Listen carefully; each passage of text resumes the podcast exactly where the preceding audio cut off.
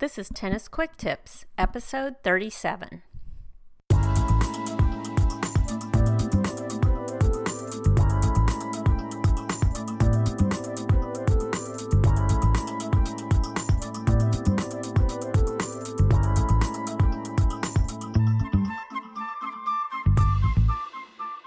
Hey, it's Kim from TennisFixation.com, your host for the Tennis Quick Tips podcast. With every episode, Tennis Quick Tips gives you a quick and easy tip to improve your tennis game and to make sure you're having fun every time you step on court. In this episode, we're going to talk about one of my favorite shots in tennis the volley. A lot of people make the volley a much harder shot than it should be. By applying just a few very simple, easy to under steps, however, you can ensure that the vast majority of your volleys are hit solidly and are on target. So let's talk about what five steps you can take right now to get a better volley. Number one, use the continental grip. The best grip for volleying is the continental grip. Why? because it's a neutral grip that allows you to easily shift between forehand and backhand volleys and allows you to add slice to your volleys when needed. To get this grip, I've put a diagram in the show notes for this episode. It'll show you very easily what to do. And if you're not sure what grip you're using on your volley, I'm guessing you may not be using the Continental grip. So check that out so you can see just what it looks like all you have to do is put the first knuckle of your pointer finger on bevel number two of your racket if you're a righty, or bevel number eight if you're a lefty. What am I talking about?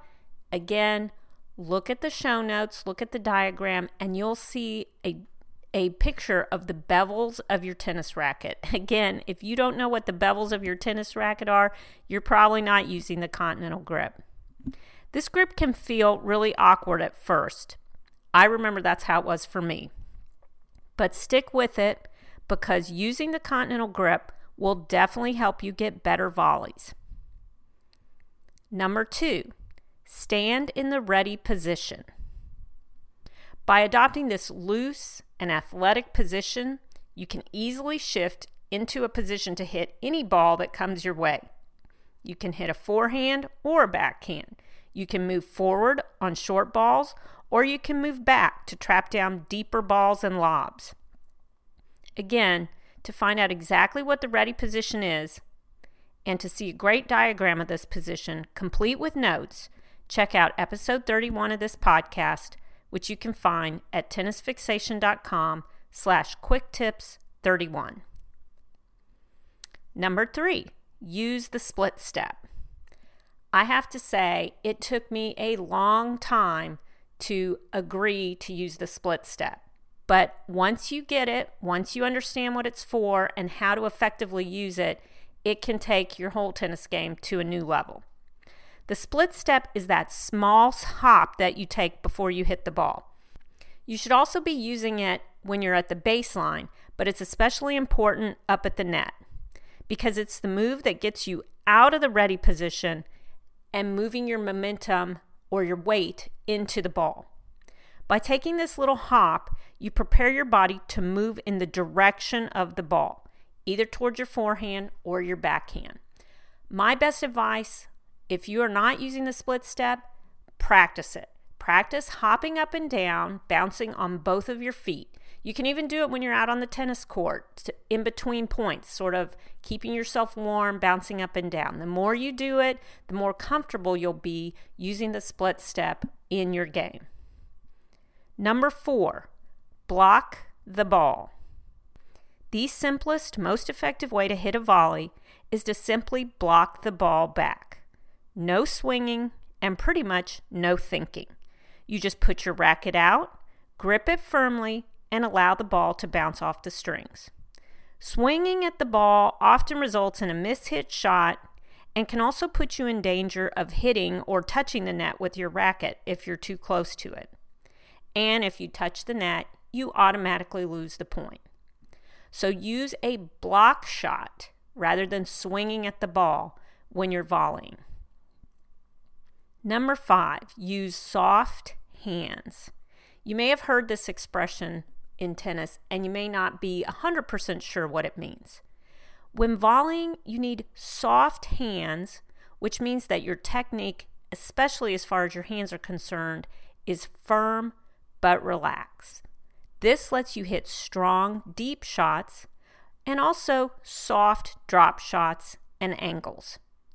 You can't hit all of these shots if you're trying to whack the ball back. Again, no swinging. But you can hit these shots by keeping a firm, relaxed, or soft grip on your racket. It's something you may have to think about at first, but with practice, it'll become the way that you volley up at the net. So, those are my five steps to getting a better tennis volley. Just to review real quickly number one, use the continental grip. Number two, stand in the ready position. Number three, split step. Number four, block the ball. And number five, use soft hands. If you apply these five steps to your tennis volley, I promise you, you will get a better tennis volley. Hey, if you're looking for a whole lot of other tennis tips that you can quickly and easily apply to your game, check out my ebook, Real Tennis Tips for Real Tennis Players.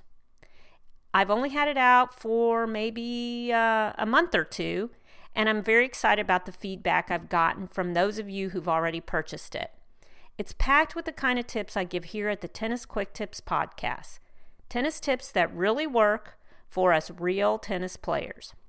If you want more information about the book, you can check it out over at tennisfixation.com slash tipsbook, T-I-P-S-B-O-O-K. I'll also have it available for purchase on my tennisfixation.com website, so you can look for it there too in the sidebar.